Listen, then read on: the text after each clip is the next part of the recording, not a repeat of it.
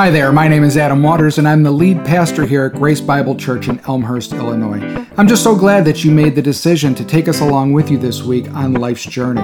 Here at Grace Bible Church, we are a family of faith who seeks forgiveness, healing, and hope in Jesus Christ. Now, we might all come from different backgrounds, but each of us recognize that the tremendous needs in our lives point us to one place to God for His answers, His provision, and mostly for His grace. I hope the following program gives you a new perspective on who God is, who you are, and how you too might find forgiveness, healing, and hope in our Lord Jesus. Thanks for listening.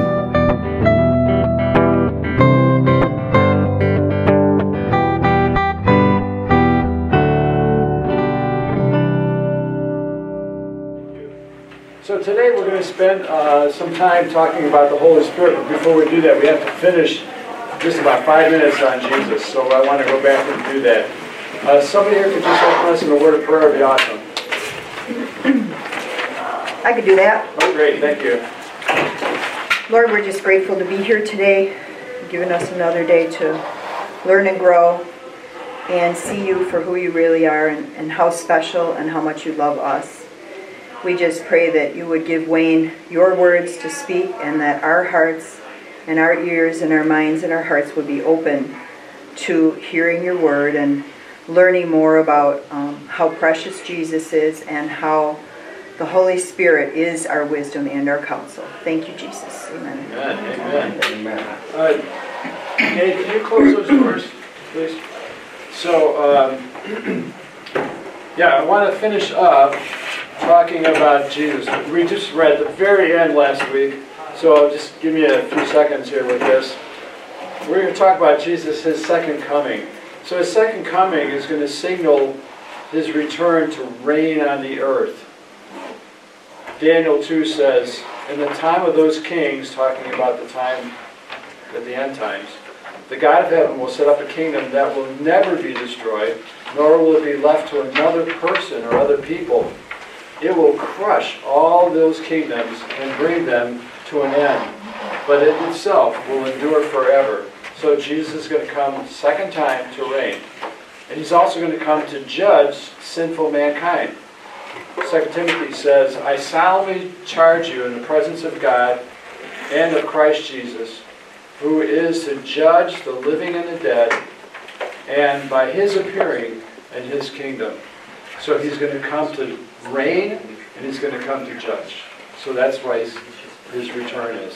Now, there is, um, let me just talk about this. Let me see what I got here. Let me just. So, some people believe that Jesus is going to, um, about this millennial kingdom. I just want to talk about that for a second. There's three views of millennialism. Millennial is the 1,000 year reign that Jesus uh, is spoken of, of in the Bible of his reign on earth. So there's a group of people that say that we call amillennialists. Basically, they believe that the thousand years is not a literal time period. So they're kind of, remember we talked about allegorical and, and, and uh, uh, literal? Well, they see it as allegorical. So they see it as actually the whole period of the church, the church period, okay? And they see that the church is battling evil for whatever length of time that's going to be, from, from the day of Pentecost until the day the Lord returns. And when he returns, he's going to set up his kingdom, he's going to resurrect the living and the dead, and he's going to judge, and he's going to give rewards, and all that's going to happen. We're going to go right into the eternal state. Okay? So, um, another uh, opinion of this is called postmillennialism. It's talking about the fact that Jesus will come after the church era or the church period.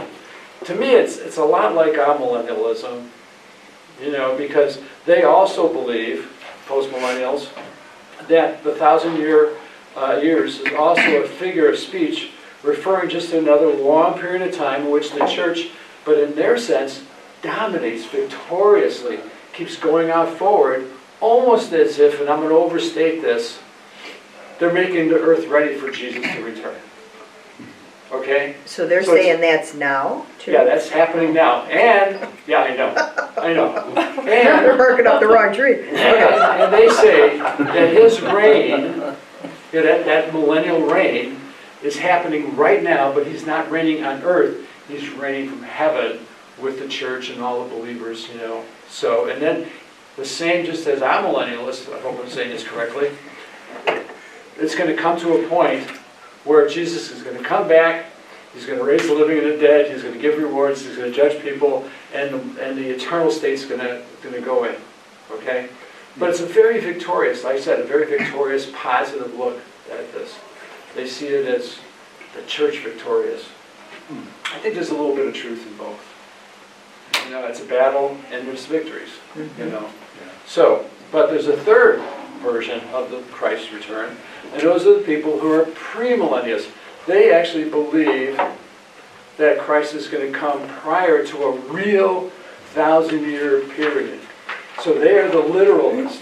They look at the, the scriptures and they say, you know what? Said Jesus was going to be born in Bethlehem. He was born in Bethlehem. The Messiah was going to be, you know, a virgin birth. He had a virgin birth. You know, so they they believe that everything that is spoken about has got to be taken literally. So as a result, they see that Christ returns prior to a literal 1,000 year reign, earthly reign, and it interprets the passage literally regarding a lot of things. The rapture of the church. God is going to actually, Jesus is going to actually one day call out from heaven and whoosh, gather up people to be with him. First those that died in Christ and then those who are alive in Christ. Uh, there's going to be a literal seven-year tribulational period. Okay? So they believe that's going to happen. They believe that uh, Christ is going to return at the end of that period, and then there's going to be a 1,000-year reign on the world, on the earth, and at the end there's going to be a world conflict, Armageddon, followed by the victorious return of Christ and the eternal state. I said that wrong.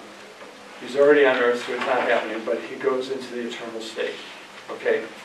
Uh, and he is reigning on earth with a literal Jewish Israel kingdom, who is now the light of the world. And the world comes to them because they hold the truth. They hold the promises. They hold everything that God promised to Israel will happen. Now, it's really important to look at amillennialism and, and post-millennialism. They both kind of see a replacement theology. By that I mean they say that the church replaces Israel.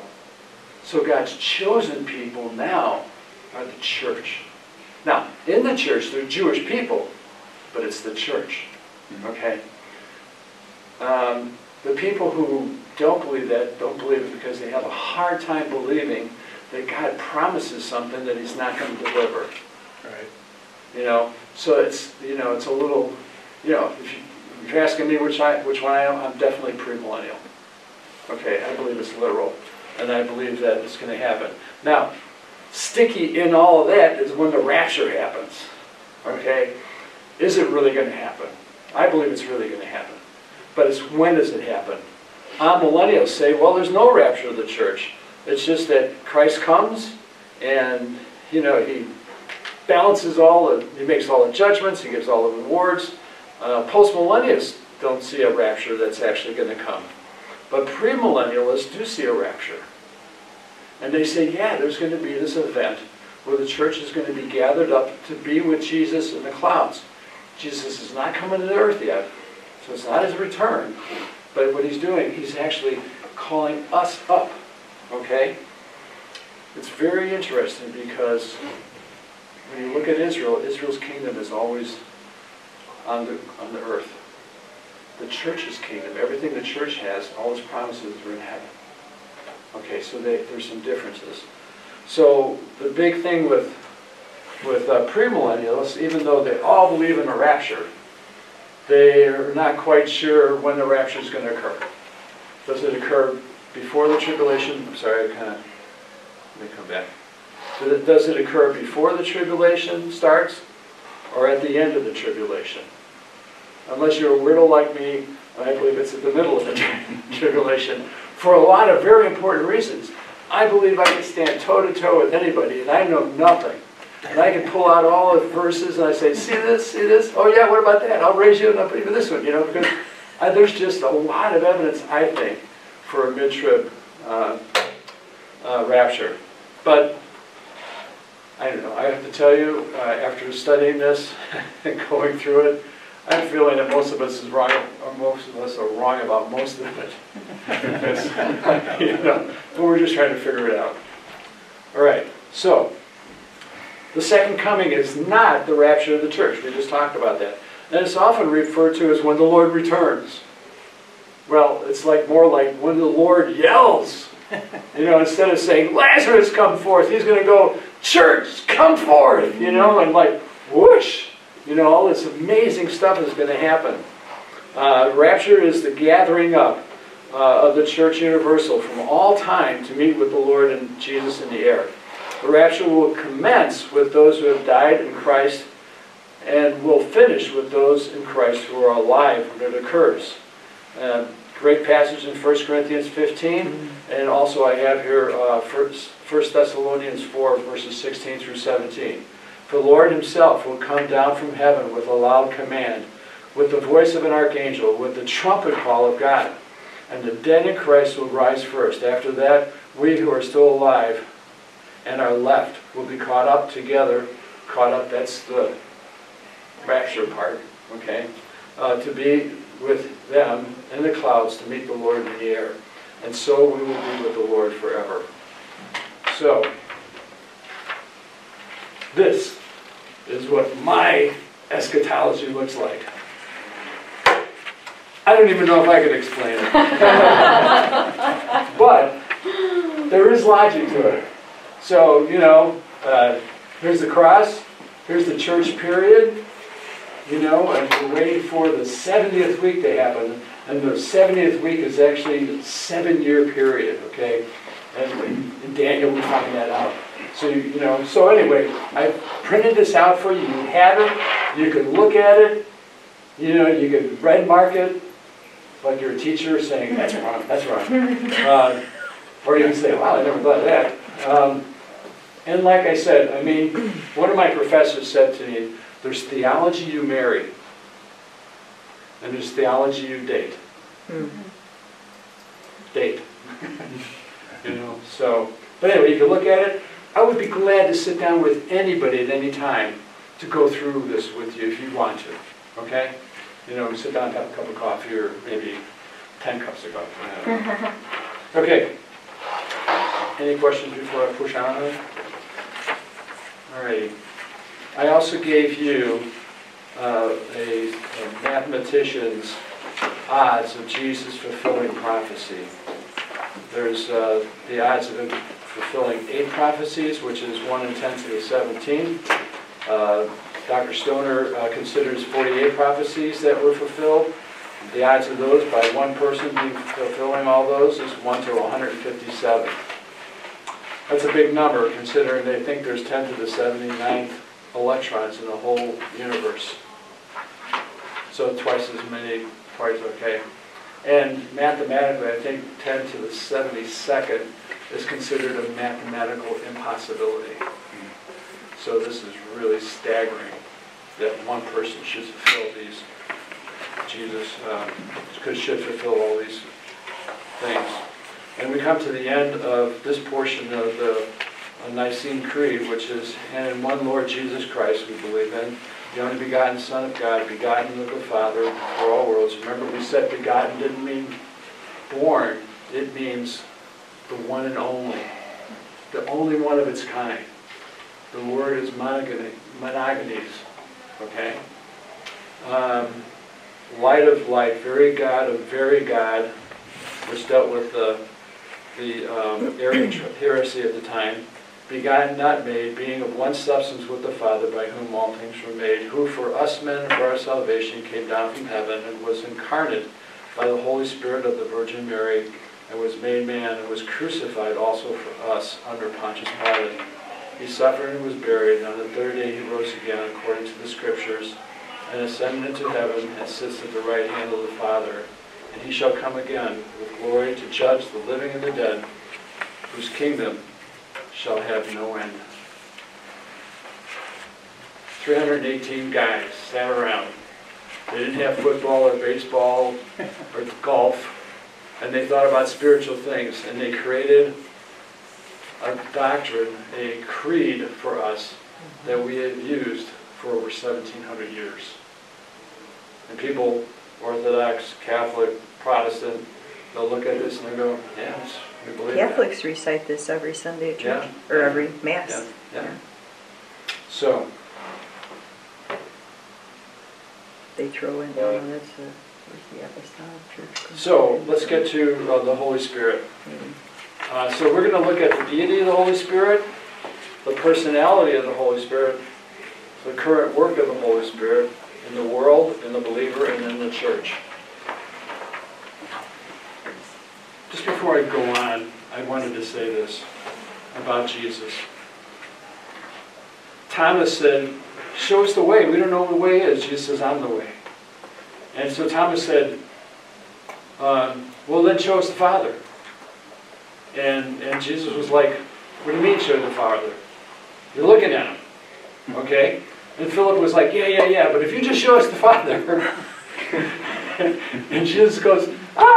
Lord, how long shall they be among you, and you not know that I and the Father are one? If you've seen me, you've seen the Father.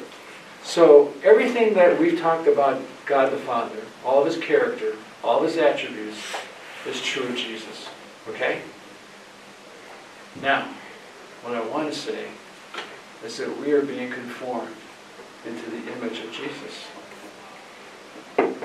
So not the attributes, you know, the godlike things that only God is, but his character, you and I are on a path moving towards that. And it's going to be, God's going to be chipping away at that and, and changing things in our lives because he wants us to look just like his son, who looks just like him. Mm-hmm. We're not going to make it in this life. But we should look over our shoulder and say, you know what? I'm different today than what I was yesterday. I'm more like Jesus. I'm more like me with Jesus than I was like me without him. You know? It's all about him. All right, Holy Spirit. The Holy Spirit is the most high God. An angel answered to Mary and said, The Holy Spirit will come upon you. And there it is, the power of the Most High will overshadow you. So the Holy One to be born will be called the Son of God. The angel calls the Holy Spirit the Most Holy God. The Spirit is identified as God and of Christ. So you, however, are controlled, Paul speaking, are controlled not by the sinful nature, but by the Spirit. And then he says, if the Spirit of God lives in you, if the Spirit of God lives in you, and if anyone does not have the Spirit of Christ, all of a sudden he goes to the Spirit of Christ. So he said he does not belong to Christ. So the, the Scripture, the Spirit, is identifying himself with God the Father and God the Son. Okay? It's this amazing Trinity thing that we don't quite understand. Remember I said before when we talked about the Trinity that as a being, Wayne is human. As a person, Wayne is Wayne. I'm not like Claire, you know. As a God, uh, as God, as a being, is divine. As a person, he's Father, Son, and Spirit. That's as far as I'm going to go with it. I don't know what else to say. Okay, the Spirit's name is the name of God. The Gospel account of Matthew Go therefore and make disciples of all the nations, baptizing them in the name of the Father and the Son and the Holy Spirit. Again, that is grammatically incorrect. It should be in the names of the Father, Son, and the Holy Spirit. But the Holy Spirit is trying to say, no, we're the one. There's only one name. And our name is Father, Son, and Holy Spirit. we're, being, we're, we're one being that's three persons. Um, you know, maybe St. Patrick's Day we'll get a, a clover and figure it all out one day. Um, the Holy Spirit is not an emanation of God. He's not a power. So how do we know that? Well, he has intellect. He thinks. However, as it is written, no eye has seen nor ear has heard, no mind has conceived what God has prepared for those who love him. But God has revealed it to us by his Spirit. The Spirit searches all things, even the deep things of God. Okay? Well, the Spirit also has knowledge. For who among men knows the thoughts of a man except the man's spirit within him? Okay? So, who knows the thoughts that are in me? I know the thoughts that are in me. In the same way, no one knows the thoughts of God except the Spirit of God. God's Spirit, that person. Again, don't know how to explain it, but he is aware of everything that's in God. Remember, we talked about it, that we're not going to know everything about God. We will never know everything about God. It says that the things given to you are for you and your children, but the things that are God's are God's forever. So there's a part of him that we will know and love and embrace and maybe even grow in knowing and understanding. You know, in Psalm uh, 27, 4, I think it's David says, One thing I ask, this is what I seek, that I might dwell in the house of the Lord all the days of my life, mm. to behold the beauty of the Lord and to meditate in his temple. I mean, I think he's saying, you know, heaven's going to be nice, but where I want, I want a front row seat at the throne room, and I just want to sit there and gawk and think about what I'm seeing. Okay? Um, the Holy Spirit is not a power emanating from God. He is a personal personality having a mind. And he who searches our hearts knows the mind of the Spirit. There it is, the mind of the Spirit, because the Spirit intercedes for the saints in accordance with God's will. The Spirit has emotions. Make every effort to keep the unity of the Spirit through the bond of peace. I messed up there. That's not the right verse. So it talks about do not quench the Spirit, do not mm. uh, grieve the Spirit. It has emotions. Okay, I'll get the correct answer for you, uh, verse for you. He has a will. God also testified to it by signs, wonders, and various miracles, and gifts of the Holy Spirit distributed according to His will.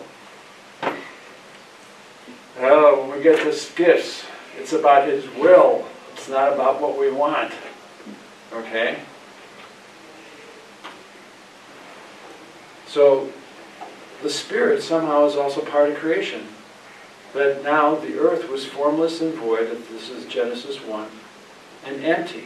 Darkness was over the surface of the deep, and the Spirit of God was hovering over the waters. And this is a picture of a, like a bird, just hovering over this mess that had no form or shape yet.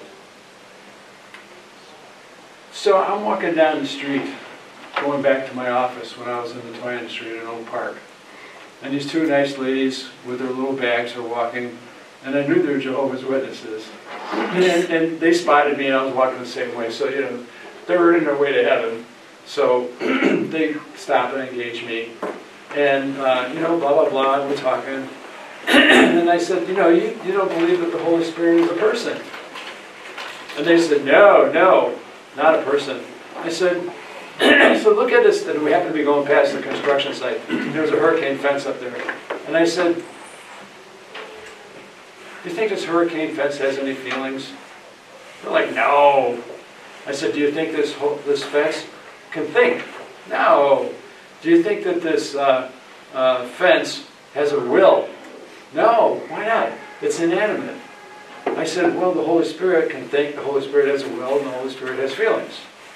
I said, so that's in your Bible, because they have a different translation. I said, so wouldn't the Holy Spirit be a person then, and not just a power? So, I mean, I don't know. You know, they, they walked away. You know, it's hard to say. Um, the Holy Spirit is also the inspirer and prime mover of Scripture. All Scripture is God breathed and is useful for teaching, rebuking, correcting, and training in righteousness. For prophecy never had its origin with the will of man, but men spoke from God as they were carried along by the Holy Spirit. I hope when you get done with this and you see how much the Holy Spirit is responsible for during this time of the church, that we're amazed. I mean, like I said before, in the Old Testament, you can look at it, you can see the whole Trinity, all the Trinity is there. But it seems like a God the Father, period. He's speaking to people. He's, you know, moving people and, and um, raising up people. And, I mean, it's just amazing. And then the Gospels come along, and the Trinity is there, but it seems to be a time for the role of Jesus the Son. And then we get to the book of Acts, and we see the outgrowth of the church, starting from like 12 people to like 500 to like 3,000 to like, you know, it just goes. And you see the Holy Spirit, the role of the Holy Spirit just, just flooding the church with power and direction and gifts and fruit and wisdom and you know, and purifying. And it's just, it's amazing what the Spirit's doing. You know, it's just a powerful, powerful time. And there's going to come a time when it's going to be Jesus Christ's time again, his role. Not as Savior, not as Redeemer, but as King, as Victor, as Conqueror. Okay? And then somehow, I think in the eternal, the, eternal state, I don't know. I, I, I don't know. I don't, I don't know what to say, but I think they're all going to work together in a whole new way. I mean, I don't know. You know, but anyhow. So, what's the current work of the Holy Spirit? Well, in the world, okay, the work of the Holy Spirit in the world is He glorifies Christ. Uh, John said that Jesus said, He will glorify me, and He will take of mine and will disclose it to you. So that he was saying that what the Holy Spirit was going to do was going to take everything that Jesus had brought to them, and he was going to redisclose it to them, and he was going to bring glory to them and to the world uh, about him in the world. Uh, he discloses truth to his disciples. when the counselor comes, Jesus called him the counselor, uh, the parakaleo, the one who comes alongside uh, whom I will send to you from the Father, the Spirit of truth, who goes out from the Father, he will testify about me. So he will bring the truth. He glorifies Christ and he will bring the truth uh, to, um, to, to his church, to the world. Um, remember, too, that I said that um, for us, truth is a person. It's not a proposition, it's not a principle, it's not a postulation. It's a person. And because of that, we can know the truth, and the truth can know us. Because of that, we can love the truth, and the truth can love us. We can have a relationship with truth. That's so different. You know, the Aristotle and Socrates, they looked for the logos. That's what they called it, the logos. It was the, the, one, the one sentence that that the entire universe was was was like um, uh, guided by. Okay, that one little bit of knowledge. When Jesus came, and John says he called himself the Logos. I'm it. I'm the one thing that the whole universe is guided by. And that's who we follow. That's who we, and that's who the Holy Spirit testifies to and glorifies and gives truth to. Okay, in the world, the Holy Spirit convicts the world. Okay? When he comes, he will convict the, the world of guilt in regard to sin and righteousness and judgment. So he convicts the world. We can't do that. But the Holy Spirit can do that. The Holy Spirit will, who abides in you, can convict your next door neighbor. I mean, you could just smile at them and they could get convicted. I mean, you know, you could you could just don't have to say anything. I was uh, there was a guy that uh, I knew that uh, had been shot in a shooting that the mass shooting that we're in. He was paralyzed. He he came over to our office one day and he went out to lunch with them. And after lunch was over, he slammed his hand down on the table. He goes, "I've been watching you for over a year. You haven't made any money. You guys are full of joy." and I'm like, "Gosh, we just had a meeting today about how we're going to close our business. He thinks we look good. We must look great before, you know." And he goes, I know it's got something to do with Jesus. I'm not going to tell you I'm going to become a Christian, but I want to know everything I need to know about Jesus. Oh. Well, joy is a fruit of the Spirit. I didn't feel joyful, but I guess I looked joyful. I, I don't know. But he saw it.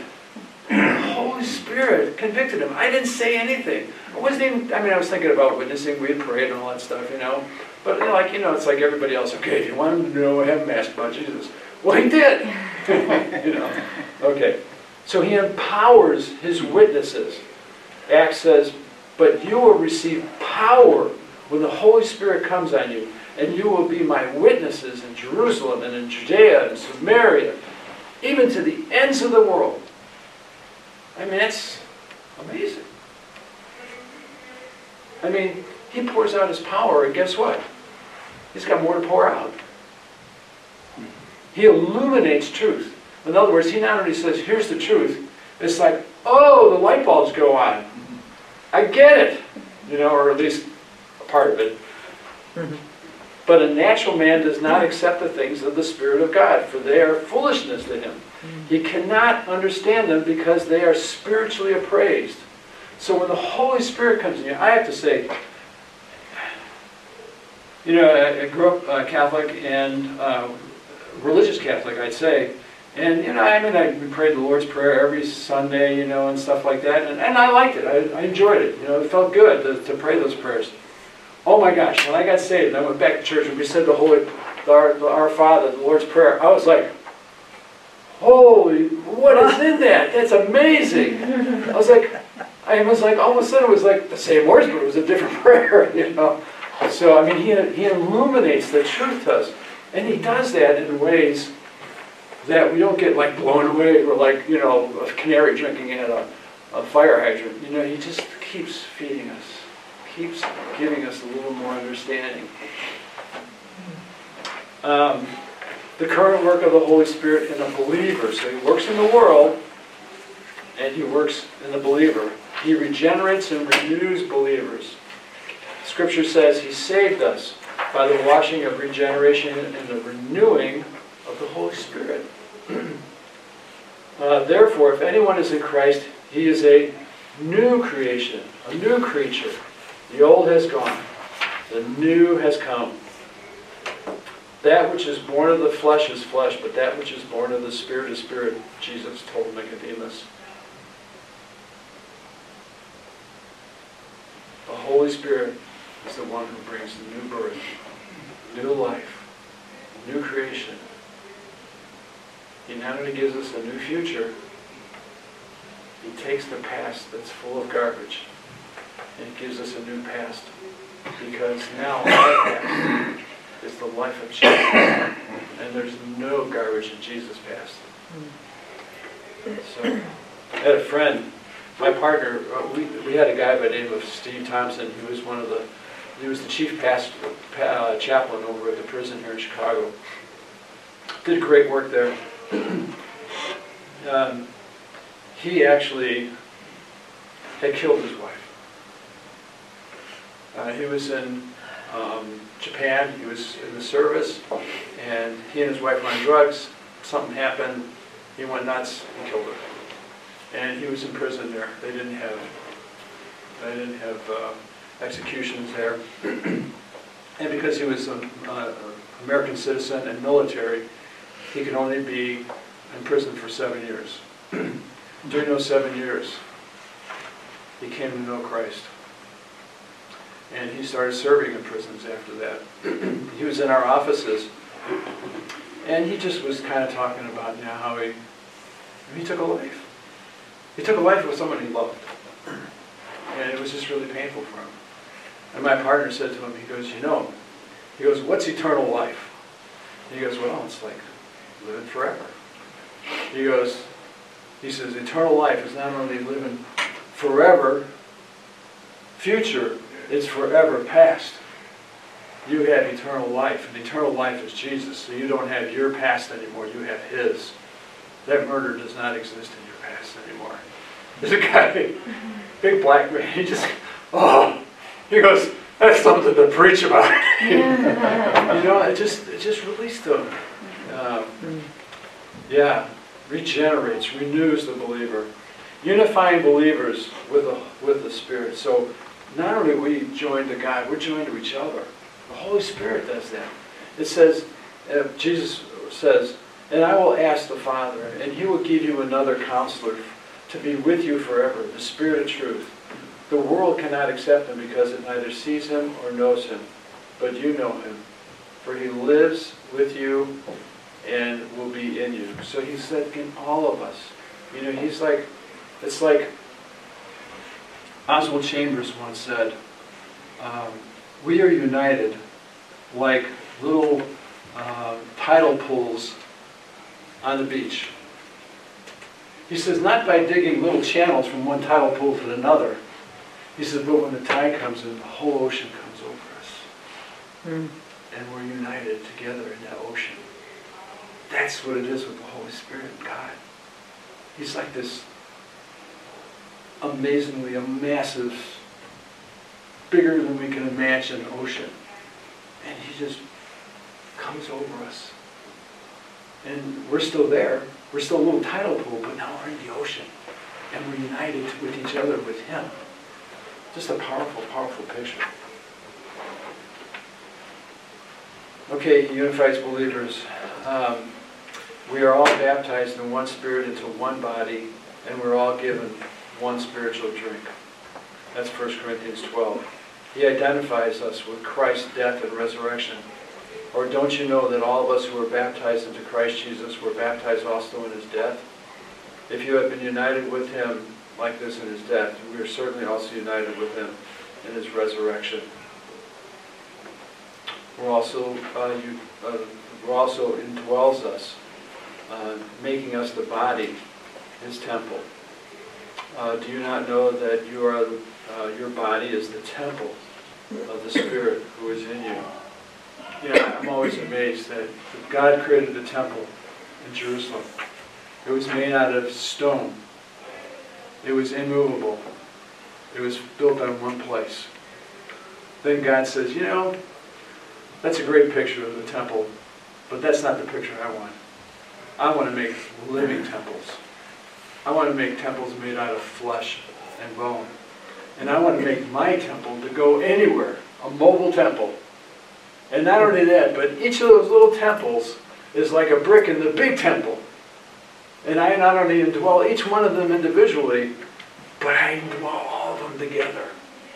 And they form this massive temple together, a glory to me. What are you thinking so far?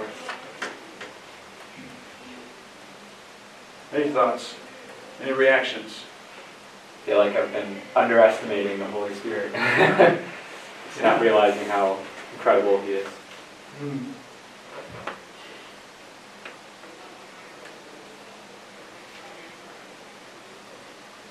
So the Holy Spirit also seals believers for redemption.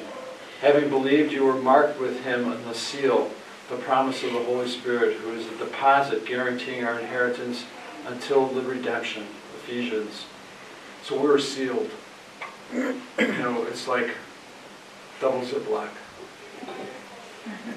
You know, one zip is Christ, another zip is God the mm-hmm. Father.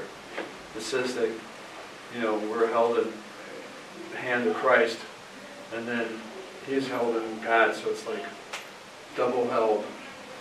And we, it, it says that no one can take him out of Jesus' hands, and and then Jesus says that no one can take him out of my Father's hands. So it's like we are really held tight. Uh, he fills the, the Holy Spirit fills the believer. We're still talking about the work of the Holy Spirit in the believer. Uh, do not get drunk on wine, which leads to debauchery. Instead, be filled with the Holy Spirit. I just wrote a couple pastor friends of mine this morning because I was praying for pastors again this morning, and And I, I wrote them and I said, I just want you to know, I, I was just thinking about you. Paul says that he is being poured out like a, a drink offering. I said, today I just want you to, I want you to just let the Holy Spirit pour you out. Mm. Be freely poured out because you're being freely filled. The more you pour out, the more is poured in. You know? So just, just let the Holy Spirit have you. Um, he empowers the believers to live obediently. Uh, Romans, Paul says, in order that the righteous requirements of the law might be fully met in us, who do not live according to the sinful nature, but according to the Spirit. The Spirit. He gives us the ability to obey. Our flesh likes to obey, believe it or not. It likes to look really good. What it doesn't like is having the inside transformed. It hates that. So a part of our obedience always needs to be, what am I becoming? And not just what I'm doing. Be also careful. What are you becoming? What is an obedience of being, not just an obedience of doing. Uh, the current work of the Holy Spirit empowers believers to combat the flesh. So he enables us to beat our old nature. For the sinful nature desires what is contrary to the Spirit, and the Spirit what is contrary to the sinful nature. They are in conflict with each other, so you do not know. Uh, I'm sorry. So you do not do what you want to want, what you want. So he empowers us. He he brings to. Yeah, I have to tell you, a lot of people talk about spiritual warfare. Okay. The Bible says that our wrestling, that what we do is we wrestle with the devil. But when it talks about warfare, it talks about our spirit. Warring against our nature, our old nature.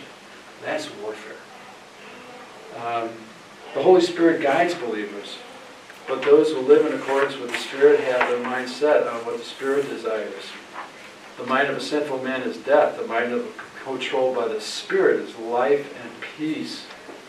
Life and peace.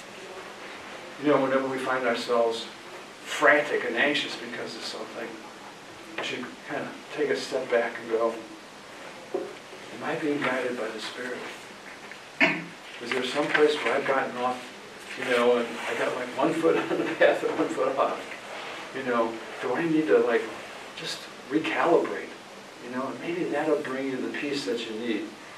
Uh, he produces fruit in the believers. But the fruit of the Spirit is love, joy, peace, patience, kindness, goodness, gentleness, faithfulness, gentleness, and self-control. Against such things there is no law. It's, I love it that it doesn't say the fruits of the Spirit. We get all of these. They're one fruit. It's kind of like they're a clump of grapes. You know? I mean, yeah, there's lots of different grapes, but it's just like one clump. You know, we get, we get them all. They're all part of us. They're all in us. You know, and they, I had a friend who was a, a, a Pentecostal pastor.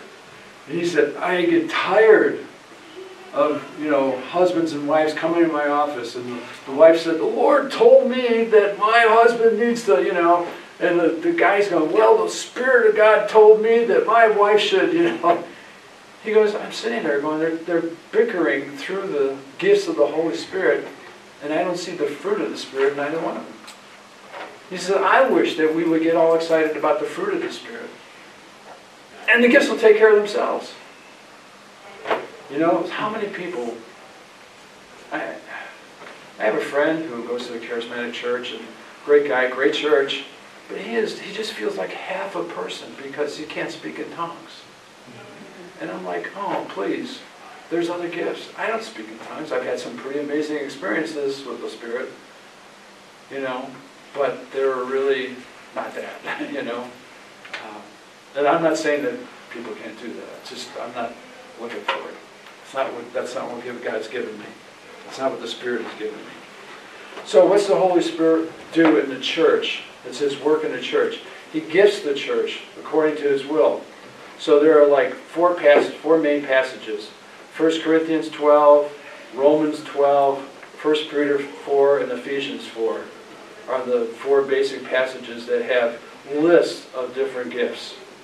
Um, And, and it's really important because there, I mean, it's, you know, there's, the whole Trinity is together working in gifts. If you look at 1 Corinthians 12, 4, I think that's it. And so it's really important to see that the Holy Spirit gives the gifts. Jesus directs the ministry of those gifts. And then God the Father makes the effect the, with the results of those gifts. So they work together.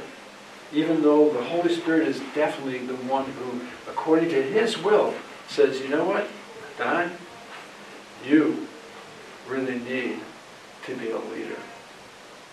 Now I know that you feel like you're the least in all the nations, but I, you have to believe what I say about you and not what you think about yourself. Ah, yeah. Okay, he, he's the bond that, that bonds the church together in peace. I'm sorry, for the common good. Let's go up to that. He gives the church for the common good. Now, to each one is the manifestation of the Spirit is given for the common good. You can't use generosity on yourself. You can't use teaching on yourself. You can't use shepherding on yourself. The gifts are given, and they can only be expressed for someone else. It's, isn't that amazing? That's, to me, that's amazing. That's stunning to me. And, and then the Holy Spirit also uh, has the bond of the church, bonds the church together in peace. And it's kind of, this is like, it's just assumed that you know that you have it, and He wants us to protect it. Make every effort to keep the unity of the Spirit through the bond of peace. There is one body and one Spirit, just as you are called to one hope. And then there's more that goes on with that verse. So the Spirit gives us a unity. It's the unity of the Spirit. I think it's the unity of the Trinity. The Trinity has never looked around. The Father has never had a second thought about the Son. The Son has never been concerned about what the Spirit had to say. They've always worked together. They've always supported each other. They've always thought the best of each other. They've always um, empowered. I mean, I don't know what I'm saying, but they were always there for one another. And I think that we're to be here for one another. And He gives us so that we have that, that common good um, uh, perspective. So when I see something or somebody, I'm like, oh, you know what? I've got this, but it would be good for all of us if I shared it instead of just for me. So, so we come to the end of the road here with the Holy Spirit. Uh, in the Nicene Creed it says, And I believe in the Holy Spirit, the Lord and giver of life, who proceeds from the Father and Son, who together with the Father and Son is worshipped and glorified, and who spoke through the prophets. So, um, obviously I didn't get into any of the controversial areas of gifts, but um, I don't think they have to be controversial. I have my opinions. You'd be glad to listen to them if you want to, again, have a cup of coffee, but um, what did you hear? What would you take back and tell somebody that you heard today? That's important. What would you say to your neighbor? Say, you know what, you're not, I know that you probably don't think about this stuff, but man, I just heard this thing about the Holy Spirit. I never thought of that. Did you ever know that? Or maybe a person that's a friend here at church. You know, I just heard something and, and gosh, I don't know if I understand correctly or, or I've never thought of this before. What would you tell somebody that you heard today about the Holy Spirit?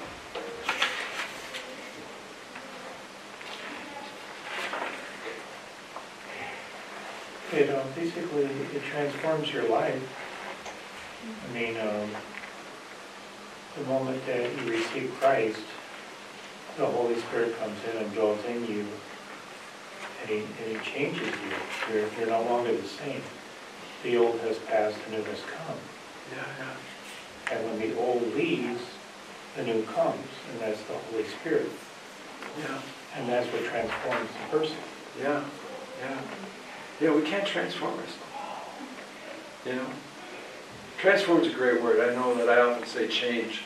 And it's not change because anything that can change will change back. But transformation goes from one state to another state and it can't go back. Hmm. Like the cocoon and the, Yeah. and the butterfly. Butterfly can never go back to being a, uh, a caterpillar. Yeah. What else? I just feel like he's so for us in every Oh. aspect of our lives, you know, like, yeah.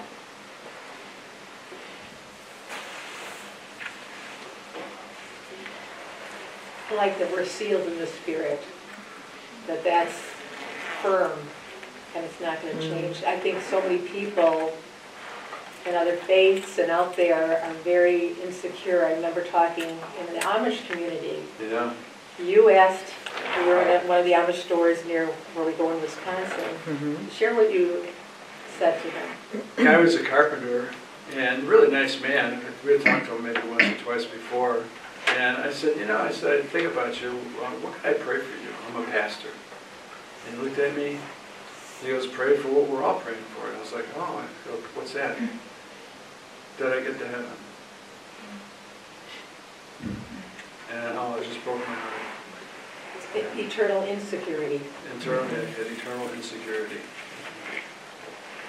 So um, they live, their Holy Spirit, their convicting power is the community. Mhm. The community holds them accountable, which is a good thing, It is. but without an understanding of the Holy Spirit, it becomes a dominating thing. The Muslim community holds itself accountable. Um, Many communities do that. Um, So, and it's not that accountability is not important, like I said, but it's, it's something that has to be under the guidance of the Holy Spirit. Next time I get together, I'm trying to find this thing that the Holy Spirit does when he convicts people. Mm. Uh, that's different than Satan accusing us.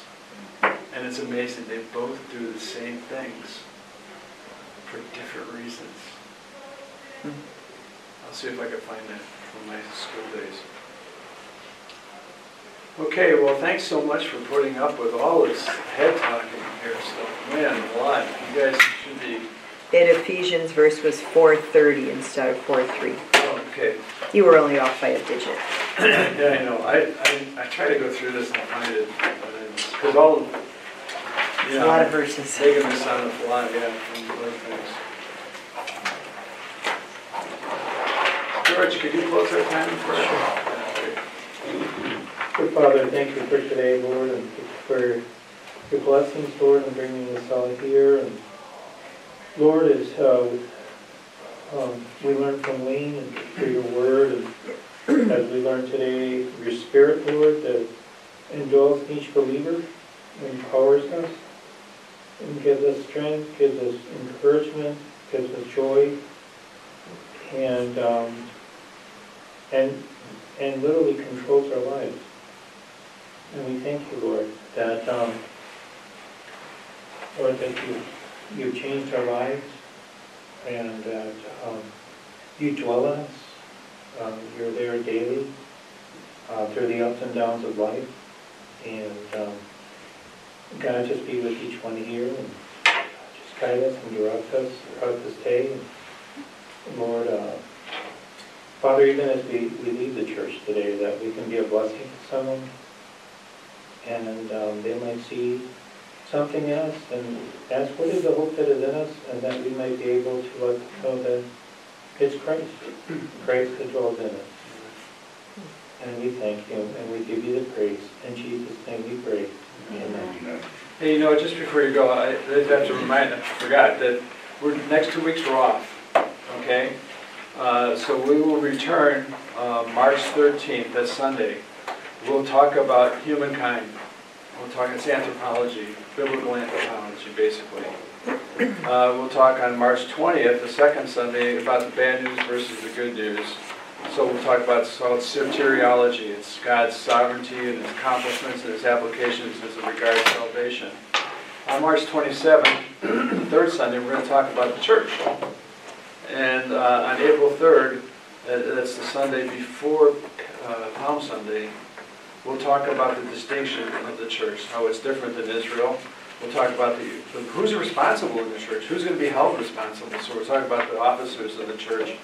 And we're also going to talk about the ordinances or the sacraments of the church that we practice. And then I'm going to talk about something that no one talks about when they talk about ecclesiast, uh, uh, I'm sorry. Mhm. Ecclesiology, thank you. It's, the church is actually, the word church is actually from a German word.